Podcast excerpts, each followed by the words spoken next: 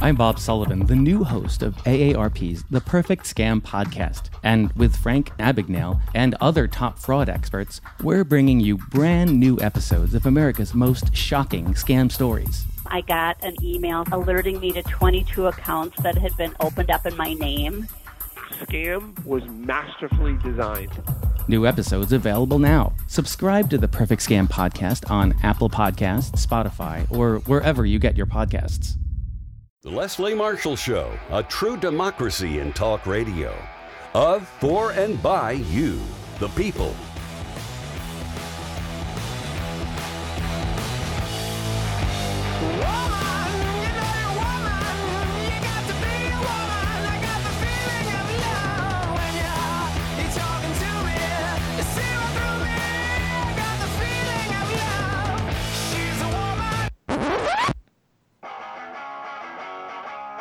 Live from our nation's capital, it's Deadline DC with Brad Bannon. Welcome to Deadline DC with Brad Bannon. I'm Donald Trump. Uh, let's Donald. Uh, I'm no, I'm not Donald Trump. I've got Donald Trump on the brain, unfortunately. Uh, welcome to Deadline DC with Brad Bannon. I'm Brad Bannon.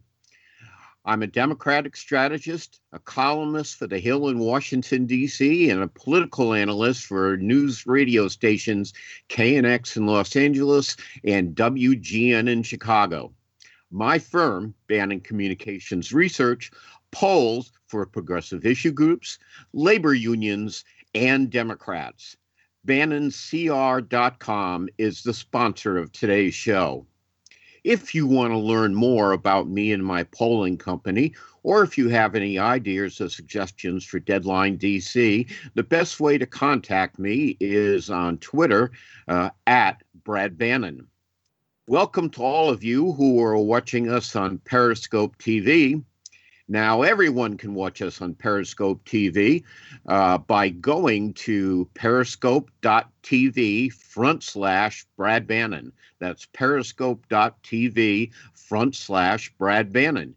You can also watch Deadline DC on Facebook by visiting tinyurl.com forward slash BB Facebook Live. Our guest in the first half hour is Sarah Jones, editor in chief of Politicus USA, uh, who joins us in the first half hour. Uh, the second in the second half hour, our guest on the provocative progressive political panel today are Will Jawando, uh, Will is a council member at large in Montgomery County, Maryland, which is in the D.C. suburbs. And joining Will on the panel is progressive political activist Mark Grimaldi.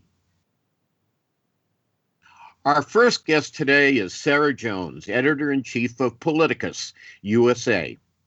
Her analysis has been featured on several national radio, television, and print radio outlets, including uh, stateside with David Shuster, as well as the Washington Post, The Atlantic, CNN, MSNBC, This Week, Hollywood Reporter, and more. Maybe someday I'll get into the Holiday Reporter, but probably not. Uh, the website for Politicus is P O L I T I C U S USA dot com. Uh, the Twitter handle is Politicus uh, USA. Uh, Sarah's handle is Politicus Sarah. Uh, welcome to Deadline DC, Sarah. Uh, welcome. Uh, this is your second time on the show, and I'm glad you were brave enough to come back on after having uh, been on with me before. Not everyone has the guts to do that. Thank you. it was my pleasure to come back, and thank you for having me on this crazy uh, ride we've been on. Yeah, it's been a crazy ride. Uh, as probably people who uh, uh, listen to the intro know, I've got Donald Trump on the brain today. Uh, today, at some, I believe at about five o'clock Eastern time, uh, California will cast its electoral votes, which will put uh, Joe Biden over the 270 mark he needs uh, to become the next president of the United States. Uh, but uh, the current president and his lackeys have a difficult time accepting that. And, uh, you know, there were some troubling events over the weekend. Uh, there were tr- supporters uh, de- uh, um, demonstrating in Washington, D.C. Uh, they vandalized a couple of black churches, uh, took down Black Lives Matters uh, signs. Uh, a couple of people were stabbed in the melee. There was also a confrontation in Olympia, Washington, where someone was shot. Uh, you know, I have this constant debate, Sarah, and I was wondering if you could uh, help sort it through me. Are, are we are are we, you know, losing our democracy in the United States? Uh, I'm, uh, am I overreacting? I mean, we've had incidents of violences before and uh, disputes over presidential elections, but, you know, it seems to me that uh, the Trump refusal to accept the election results, uh, we're in very dangerous and troubled waters, maybe a slippery slope. Uh, what, what's your take on this? Well, I have to agree. I mean, I don't want to uh, fearmonger people, but I think that we have to be realistic and look at what's going on. We have had these problems before, but they've never been coming from the top. We have a president who incites violence. He's been doing that since he has been in office. And he has now developed a very devoted cult. They uh, heard those calls and they are willing to take action. The the um, one of the marches, their march on in Washington on Saturday, that was attended by thousands, and I don't think that's quite really the crowd. Why we are all being governed by such a minority, I don't know. But um, they they uh, you know they were saying we have to fight this election. We have to. It's bloodshed. Um, they definitely they were equating Trump to Jesus um, and using that trick that people do when, you know, we saw Hitler use it very effectively. And I'm not comparing Trump to Hitler, but the tactic is the same: is to say an attack on Trump is an attack on on us. And so every time um, somebody counts other people's votes, these folks are going to feel victimized by it, and they do. And you saw that they one of the woman uh, women uh, the the woman who came up in Michigan um, was their star witness, who t- happens to be a criminal, um, a computer criminal. She uh, was up there saying, you know, well, um, they are diluting my vote. Um, your your vote is not diluted when other people's votes are counted, right? So that is a problem. And then we have 126 House Republicans who joined the amicus brief to overturn certified votes um, of actual citizens. That's not normal and that's not okay. I don't know. I think what I one of the things I wanted to talk to you about today, and I think is really should be the topic of, of conversation because I'm I'm really tired of Trump taking up all the air, and so we can never group as as a country we could never get together and have dialogues about how to overcome what he's done because he's always lobbing a new bomb into the middle of any discussion. Very effective tactic so that we can never look at what's happening and get around it. Okay well do you let, us uh, that leads me to uh, another topic uh, we've got all sorts of uh, danger signs, it seems to me, uh, that foretell uh, really tough times for Joe Biden's presidency. Uh, we don't know yet. We won't know until January 6th whether Joe Biden has a Democratic Senate majority to work with. Um, if he doesn't, he's going to have a difficult time get anything passed in the Senate uh, which will limit his ability to deal with the grave problems facing the nation. Uh, I've seen poll national polls last week that shows that anywhere from 75 to 80 percent of the Republicans uh, in the nation don't accept the fact that he won the election. So my question is, um, how do you deal with this if you're Joe Biden? Uh, you know, there's some major problems he has to solve as president. And with so many Republicans not even accepting the fact of his election, and maybe with Mitch McConnell in the driver's seat in the Senate, how does Joe Biden deal with that? That's a great question. And I mean, one of the things that that gives me a little bit of relief and a little bit of calm through this is that Joe Biden's been here before. He might be making all this pleasant talk about his good relationships with Republicans, but he was in the White House when uh, Mitch McConnell and both the Republicans in the House and the Senate were obstructing uh, President Obama uh, for anything he wanted to do for the country and for the people. So he knows what's going on and he knows that he's got to get around this somehow if he can.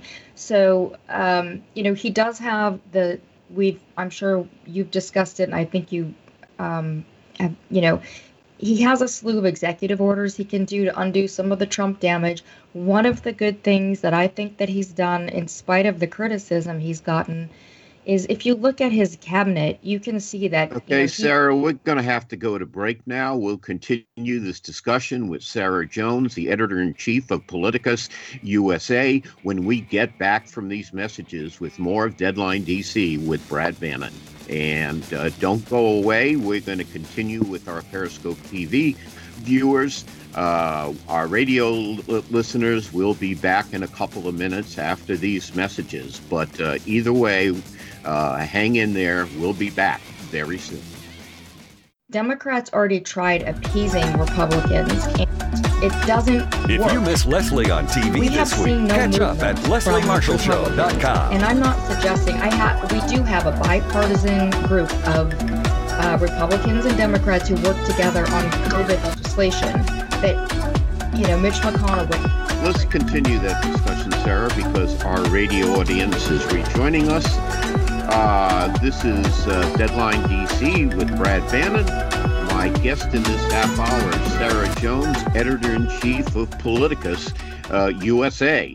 Uh, if you'd like to contact Sarah, uh, her Twitter handle is Politicus uh, Sarah. That's P O L I T I C U S S A R A H. Well, let, us take this let's take this example about the pandemic, which I, I, think is an important issue. Essentially, what Mitch McConnell is willing to do uh, is offer about, I believe, a trillion dollars worth of pandemic aid. Uh, in return for all sorts of protection for businesses, liability protections. Now, back in May, or even before that, the House of Representatives passed a uh, bill uh, a relief bill that was three times as large. Uh, and so the question is, and I mean, this is a real vote that Democrats are going to have to uh, take. Do they uh, take Mitch McConnell's deal uh, of his economic package with the liability protection for business? Or uh, what if the choice is either doing that or nothing? Which do Democrats do in the Senate? Well, I know that yesterday um, uh, that bipartisan group was again working on something, and, and the Democrats had compromised that they were willing to let go of local aid, which they feel is very important. And, you know, that would go to frontline workers, and it is really important. They were willing to come back to that and move forward uh, by letting that sit there and wait as long as we could get immediate relief to the people and give uh, Republicans that no, we're not going to do the state and local aid right now. Um, that seems like a reasonable compromise. Will Mitch McConnell bring that to the floor? I, you know, that's where we always run into this problem. And even some Republican senators were saying, we don't know what's going on. Uh, we don't know what's happening with Mitch McConnell. So Democrats are always in this position about what to give up. Um, and it seems they, that way yes. Yeah and what to give up and it's not it's a give up for the people and then there's going to be the folks that are going to say well you know you want this relief for the people how are you going to pay for it? I would say that we just passed this uh what is it 740 billion ndaa bill. No one asked that. No one asked why where's that money coming from? And we have people in this country you know who are going to starve. They're going to lose their home. They're going to be kicked out of their apartment. They shouldn't have to be in the situation of working in the middle of a pandemic that has, you know, has had no federal coordination and no protection. So Democrats again, they're in this situation, they've got to figure out what to give up. Until Democrats find some way of see this is the other thing. They have to choose are they going to legislate for the people or are they going to uh, do what republicans do if only to hold republicans accountable so that republicans learn that there's consequences for what they're doing? That's the only way these republicans are ever going to stop doing this is if it costs them something. Well what will you know what you know what can democrats do to get to that point that I mean, because they really could, they they don't have a lot of options. But one thing you know we've already talked about and touched on a little bit is that Joe Biden can do the same kind of executive order flurry, and we know he's planning on doing that. That uh, Donald Trump did. He's going to take flack for that. Everybody's going to say, "Oh, you're expanding executive power." I have written extensively against expanding executive power, but we are at the point now, and I did that under President Obama, but we are at the point now where this is the only ch- chance that we have to uh, protect our democracy. And it is, it, we are at that point. I see several Republicans acknowledging that. Um, not elected Republicans, mind you, but Republicans of good conscience and good faith. Um, we are at a crossroads here. One of the things they could do, and I don't think they're going to do this, but those 126 Republicans who, House Republicans, who signed on to that amicus brief to overturn the votes, legitimate votes of millions of people in this country, could be uh, sanctioned. They could even have, uh, you know, refusal to seat them. That's never going to happen. But it's a good thing to have out there we did have a Democrat call for that. And uh, when um, I shared that story, Bill Pascrell of New Jersey, exactly, yes, and exactly. Um, and we, when I shared that story, people, I had these conservatives writing me saying, "Well, wait till Republicans get in the House." And my what, what I wanted to say was, we don't have to wait for them to get in the House. It is it, their reaction to grabbing power and punishing Democrats isn't about what the Democrats did before that it's never a reaction to that. If there's any power that they can grab, they will. They've already proven that by trying to overturn this election, not just once, but we've had the, the Trump administration 59 failed attempts, you know, court attempts to overturn this election. I think they've lost any moral high ground to make the argument. And many of those decisions were rendered by Republican appointed judges, and even in some Trump. cases, Trump appointed judges. Yes, absolutely. Okay. Okay. Well, let's uh, let me ask you this. Uh, there's, I think, widespread agreement that there are certain things that Joe Biden executive orders that Joe Biden's going to issue very quickly after he becomes inaugurated. After he's inaugurated on January 20th, uh, to rejoin uh, the uh, the Paris Environmental Accords, uh, to rejoin the World Health Organization uh, to basically put the uh, uh, DACA program back into existence uh, for uh, young children who were brought to this country by their parents. What other executive orders would you urge Joe Biden to move on very quickly?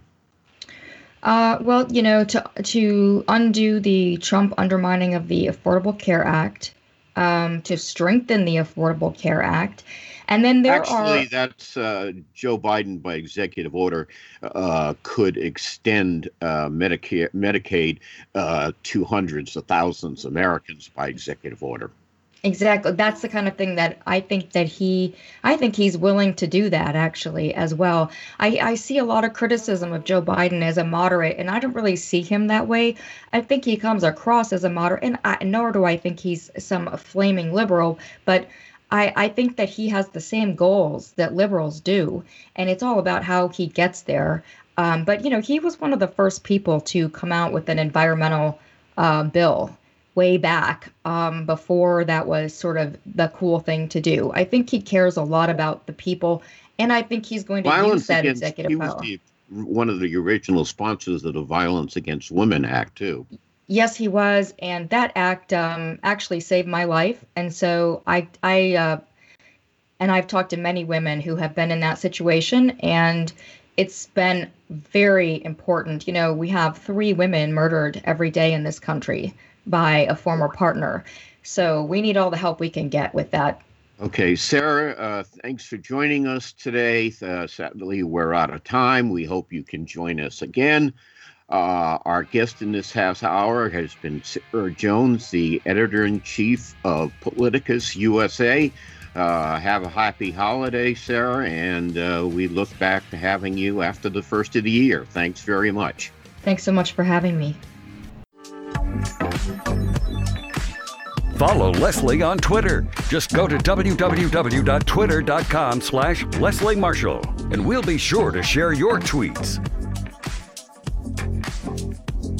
Welcome to Deadline DC with Brad Bannon.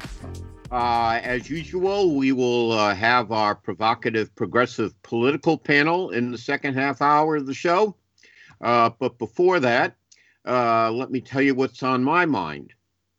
The late great Speaker of the U.S. House of Representatives, Sam Rayburn, could have been talking about Donald Trump uh, and Joe Biden when he said, any jackass can kick a barn down, but it takes a good carpenter to build a good one.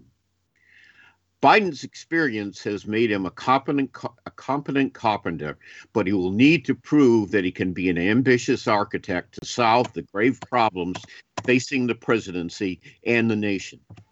The future of the nation is up for grabs, and so is, so is Joe Biden's presidency. The success or failure of his administration depends on his ability to fight through the institutional barriers that will try to hamstring him uh, in the performance of his duties. The motto of the Biden administration should be damn the torpedoes, full speed ahead. Now we join our provocative progressive political panel. Our guest on the panel today is Will Jawando, uh, who is the uh, who is a council member at large on the Montgomery uh, Montgomery County, Maryland Council. Uh, Will was described as a, the progressive leader we need by the Reverend civil rights activist John Lewis and Congressman John Lewis. Will served as an associate director of the White House Office of Public Engagement, followed by a position as an advisor to the U.S. Secretary of Education Arne Duncan in the U.S. Department of Education. Uh, so he is a uh, like many of the Biden appointees. He's a veteran of the Obama uh, administration. Joining Will on the panel today is progressive political activist Mark Grimaldi. Mark has worked for several Democratic presidential candidates, include, including Joe Biden. Mark is also active in campaign finance reform and efforts to promote cancer research. Uh, Mark's uh, Twitter handle is Mark J. Grimaldi. That's G R I M A L D I. Uh, Will's uh, pl- uh, Twitter handle is Will Jawando. That's W I L L. Uh, uh, J A W. Uh, let me get this right here because I know I've uh, uh, A N D O. Okay, uh, Will J A W A N uh, D O. Uh, welcome, panel. Let's start off with this. Uh, as we speak, there's a debate going on in Congress um, about a pandemic relief package. Uh, Will, you're a local government official. Uh, so tell us why it's very important uh, for Congress to uh, enact to spend money to help beleaguered cities, towns, and counties in this nation. Will? Okay. Mark? Okay, Will, tell us why it's so important for Congress to pass the pandemic pandemic relief package. Yeah, sorry about that. I think I popped away for a oh, second. okay. Yeah, yeah. Um, can you hear me? Yes. Okay. Um, well, it's absolutely critical. I mean, and I'm not just saying that because I think so. I know so. I mean, I'm we're at the front lines. You know, we have 1.1 million residents, so we're in the category of jurisdictions where if you have 500,000 or more, you get directly from the federal government the the re- relief uh, and we've we had uh, you know 183 million that we got in the CARES Act way back when. That has all been accounted for. Uh, we have significant need, and so that state and local money uh, to take care of you know things like rental assistance, food. Uh, we have so many people that are uh, lining up at these food distributions. I've been going to a lot of them. So the unemployment insurance, just go down the list. I mean, people are just in such dire need, um, and that's why it's really critical that at this be passed. And and it's it's unfortunate that they're arguing over some of these, you know, liability insurance and and all those things that that McConnell has made a big deal about. But we that's why I supported the the the compromise package because we at least need to get something out the door as quick as possible. And I and hopefully we can come back in January and and do more with the Biden Harris administration. But the bottom line is people are suffering right now uh, and we need to get the money out as soon as possible. Uh, and you know, the longer you wait, the worse it's going to get. Yeah, well, uh, you know, let me ask you a question: Are, are there are, are there food banks in Montgomery County? Yes. Well, Capital Area Food Bank is the main one. We have Manna Food Center. Yes, we do have a number. Yeah. Now, I saw I've seen stories about uh, food banks in the last week or so being completely uh, overwhelmed by demand. Uh, is that true uh, in the capital area? It is. Yeah, they, we've seen we've seen a several hundred percent increase in demand. Uh, you know, I go to. I was involved in starting one of our largest food distributions in the eastern part of our county, but we have eight regional hubs now around the county that are providing services and as well as delivering meals to people who can't come out and seniors. And there's just never enough. I mean, there's there's always more requests. There's always people who are at these food distributions when the food runs out and there's still a line. It's it's the most devastating thing uh, that when that happens, uh, we take their information and we try to get them connected. But it's uh, it's a huge need, and we're we're in a situation where our median income is 117,000 a year, but that just means things cost more too, and so people are strained on their rent, on their you know on uh, their housing costs, on food, on childcare if they've got to go to work, and so go go down the the list, and and we've seen those types of numbers uh, as far as lines here as well. And imagine what it's like in some poor rural county in Kentucky, uh, where there's absolutely no money to begin with, even in the best of times. You know, how how can Mitch McConnell so blithely ignore the suffering in the United States? You know, what allows him to do that? I guess maybe we need a psychologist on the show uh, to answer that question. But it drives me mad because I keep seeing these stories nationally about how food banks are overwhelmed. Uh, it's been, uh, you know, uh, months since Congress passed any kind of pandemic relief, uh, and the pandemic's getting worse and better. Mark, what do you think allows uh, Joe Biden to, I mean, uh, Mitch McConnell to ignore these this suffering. It just boggles my mind. know, I don't get it. I've I've thought about that myself when it came to the Affordable Care Act, and I remember when they were trying to repeal it during the first two uh, years of the Trump administration. And I know that they looked like they were going to be able to do so. And I recall a story where um, this particular uh, not nonprofit that had to do with polio wrote a letter and also publicly wrote the letter to Mitch McConnell asking him to not cut the Affordable Care Act or not repeal it. And the the incredible story was that they provided services to save his life as a child. Um, and the man wouldn't even take a meeting with them. I, I recall instead he took a, a meeting with these high powered lobbyists at the time. And to me, that just encapsulated so much about the man. It was all about take whatever you can get for yourself and those in high places and to hell with everyone else. And you can try to he could try to dress it up in whatever he way he wants.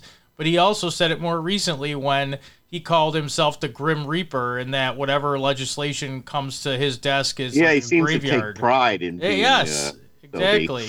So I think looking for any soul in these people is a mistake, and you have to treat them as such. And you know they only understand power. So um, in his case, anyway, uh, to to uh, appeal to those uh, you know, in his position, you need to get his constituents calling him. Unfortunately, he was just reelected for a six-year term. Um, then I would say target other vulnerable Republican senators who will then put pressure on him. Um, that's the way you have to strategize. Uh, Will, you know, would be able to speak to this uh, in a better position than I am, as he is, you know, an elected office. But I'm sure you've encountered folks like that in your path, Will, and and you know, I'm not sure how you would approach it differently, maybe. Yeah, and you know, I I think you're right in that it's this calculation. We need a we we could spend all day trying to get into the brain of someone like you know Mitch McConnell and probably you know be going in circles, but it comes from this kind of like, you know, I'm gonna do what I can. My job is to get in the way of things. I'm going to do what I can for the people who are the job creators, quote unquote. I think it's a, a warped sense of trickle down economics that has never worked uh, that and and kind of rugged individualism, this this mythology of America that you know everyone got what they got because they worked hard and weren't given you know despite the history of of the country. So I think you know that's you know we could have a long debate about that, but I do think uh, putting pressure. The good thing is we have a good. Let's win in January. If yeah. you know, do the best we can in in in Georgia, get the Senate, and then and then you're Hopefully in a situation where you can have some serious. We're going to go to break now, uh, oh, but sure. when we get back from break, uh, we'll be there'll be more of Deadline DC with Brad Bannon, our pro- provocative progressive political panel today with Montgomery County, uh, Maryland Councilman Will Jawando and progressive activist Mark Grimaldi.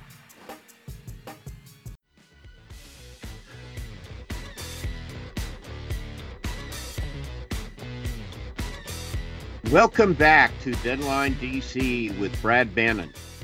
Uh, and welcome back to our radio listeners. And by the way, if you're a radio listener and you would like to watch the show as well as listen to it, uh, you can see us on, per- uh, if you go to this website, uh, I have my own channel apparently on Periscope TV, which is kind of scary. Uh, but the, uh, the website address is periscope.tv front slash Brad Bannon, periscope.tv front slash Brad Bannon. So if you're a radio listener and you'd like to watch as well as listen, that's where you should go. Uh, we are talking uh, with the provocative progressive political panel today. Our guests on the panel um, are, are Will Jawando, who is a veteran of the Obama administration, uh, and also uh, a member of the Montgomery County, Maryland County Council. Uh, we're also talking to Mark Grimaldi, progressive political activist. Uh, let me ask you this question, Will, about the uh, Biden cabinet. Uh, it seems to me, and I'd like your comments on this, that Joe Biden's cabinet appointments are very competent people uh, which is more than we can say from the previous administration. Uh, they're people he knows well. Uh, I believe that many of uh, Donald Trump's cabinet uh, picks, uh, including his first Secretary of State, were people he had never met, and we know how that worked out. Uh, and it's certainly uh, a diverse cabinet. Um, as you said, we have the first African American Secretary of Defense. Uh, we have the first woman who uh, is going to be Secretary of Treasury. And actually, my favorite appointment um, is the uh, Secretary of the Department of Homeland Security, um, who's a Latino immigrant. And I thought to my, his name is Alejandro uh, Mayorkas. And I thought to myself, what a great way to demonstrate that you're going to break uh, with the racist Trump policies, uh, especially on immigration, uh, by appointing a Latino immigrant to head the department. So it seems to me, uh, it you know, he's done a, a, good job. He's certainly diverse and they're certainly competent. Uh, what's your take on the Biden cabinet, Will? Well, I think you laid it out there pretty nice, Brad. I mean, I, it's a competent, proven group. You know, some would say, you know, if you're, some would say, well, hey, let's. I would have liked to turn the page and have a lot more new people. And but you know, look, Joe Biden has been in the Senate and in government for you know 40 plus years. He's going to go with who who he trusts and who he knows can get the job done, and who who he knows can serve to get us back on the right track. Right? You know, he's he, I think he really believes that he's a a bridge president, and uh, and I think you got a nice mix to your point of new folks, but also folks that he trusts and that have been in been around and know what they're doing, and to dig out of all the trouble that was underreported because of the daily, uh, yes. uh, you know, antics of the president. It's going to take some people who understand these systems to to really undo what's been done in these agencies. So I think in that respect, it was smart. Okay, uh, Mark, you want to weigh in on the uh, Biden cabinet? Yes, and I think what uh, a point that Will just brought up is there's so much. These are the things we hear about that have been reported, but this administration, you know, since Watergate, I, you, I think you'd be hard pressed to find an administration that's done so much, you know, under the table, if you will, um, to you know hurt this country. And and once the layer is peeled back, it's going to be a lot worse than I think people realize. Even those of us who follow the news closely. Um, I do think uh, President-elect Biden has done an excellent job um, with the reported nominees for his administration. I think they're all, you know, supremely qualified for the positions, and also I really like that he is nominating people who look like today's America because it's so important after the devastating uh, four years, you know, nearly four years that we've had under this administration. Um, and to, to speak about two points that Will and you were discussing, I just want to give you a couple numbers, or our audience a couple numbers. Um, that one report was regarding the um, uh, immigration policy that you were talking about, Brad. Since November 18th, when the Trump administration was ordered to stop expelling um, unaccompanied migrant children after that uh, Judge Sullivan order on November 18th. Today, there's reports from CBS News that at least 66 unaccompanied migrant children have been um, ejected from this country without a court hearing or an asylum interview. Um, so that that's still going on. People think it's over, but it's not. And then the other thing is regarding this pandemic aid. Um, this is these are numbers I think we talked about last week, Brad. But nearly seven million Americans are at risk of being evicted. Okay, without without homes, as the CDC's temporary uh, moratorium on evictions is set to expire at the end of this month. Um, you also have on December 26th. 12 so the day after christmas 12 million more unemployed people will lose their federal and state unemployment benefits with that $300 weekly bonus that's from the cares act um, the act that Will was talking about. And then the pause on federal student loans is set to end January 31st, so loan officers would be able to start charging interest again. So these crises are, are still going on. So these people, to, to swing back around to the original point, who are in these positions, it is extremely important that they are ready. This this saying of ready to you know ready on day one was I think an important one, but man, I can't imagine a time that it's more important than now. These people need to be ready and in position to stop these, stop the bleeding, and then start to reverse it. So I, I, I feel confident that the choices that he's making, um, but I think people are, you know, we'll see. Hopefully, the American people give them time to do their job because they have to realize the challenges that they're facing. I mean, think about, you know, Will worked in the Obama administration I still remember when he took office, it was such a hopeful time, but we also realized the financial um, disaster that he was inheriting from the Bush administration.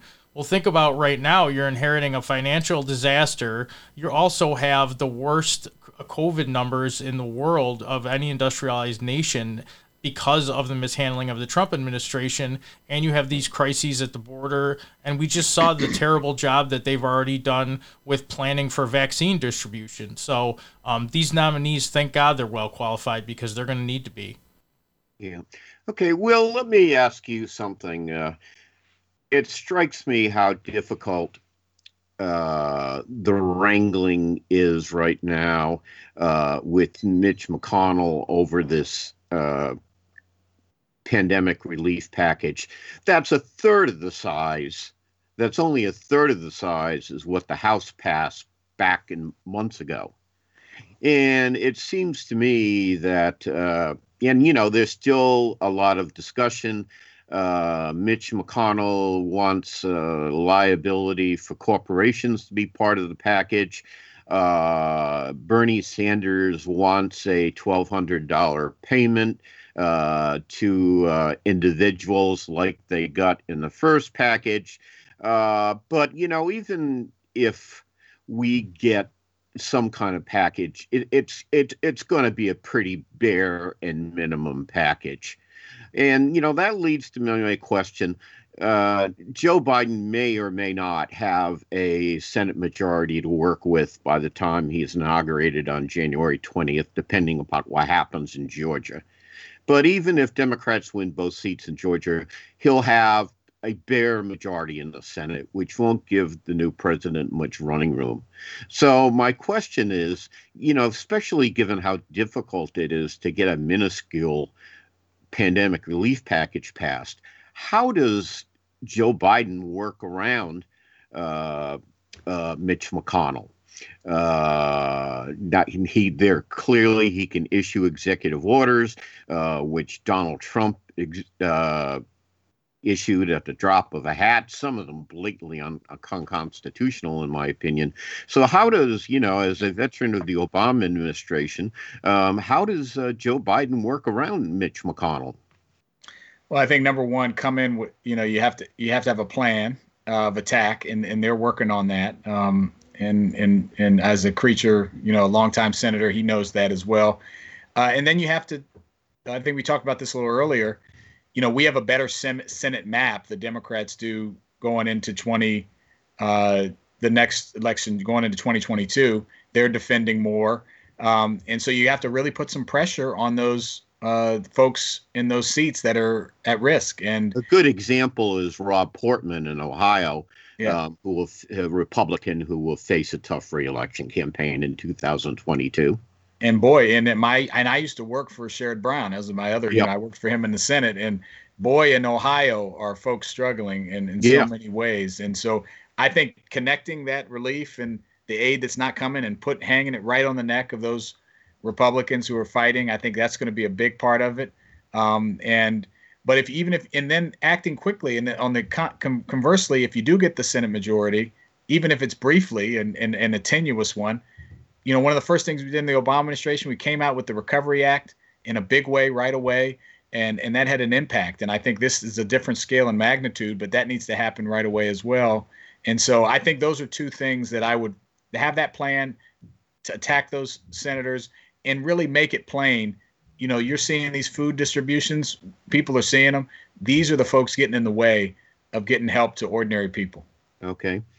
Uh, anyway, that's it for Deadline DC with Brad Bannon today. Uh, thanks to our guest, uh, Sarah Jones from Politicus USA, Montgomery County, Maryland Council member Will Jawando, and progressive activist Mark Grimaldi. I'm here Mondays at 3 o'clock p.m. Eastern Time. If the Lord is willing, the creek don't rise, and if Trump doesn't declare martial law before he's out the door. Uh, this is Brad Bannon. Stay strong, stay safe, and stay sane if you can while the pandemic rages and Trump is still in the White House. I'll be next back next week, same bat time, same bat channel. This year has us all wanting to be healthier, and that includes our eye health. But how do you get vision coverage if you're retiring? It's actually pretty easy. VSP, the vision coverage many people get through work, offers individual vision plans. Enroll anytime, on any device, and start using your benefits the same day. You don't need to be an employee to get employee level vision coverage. Visit VSPDirect.com today. That's VSPDirect.com. This holiday season, remember the families who've lost loved ones to COVID 19. Don't risk losing your loved ones. Stay vigilant, make smart choices, avoid indoor gatherings, and wear a mask. Spread hope, not COVID. For tips, visit michigan.gov slash holiday 2020.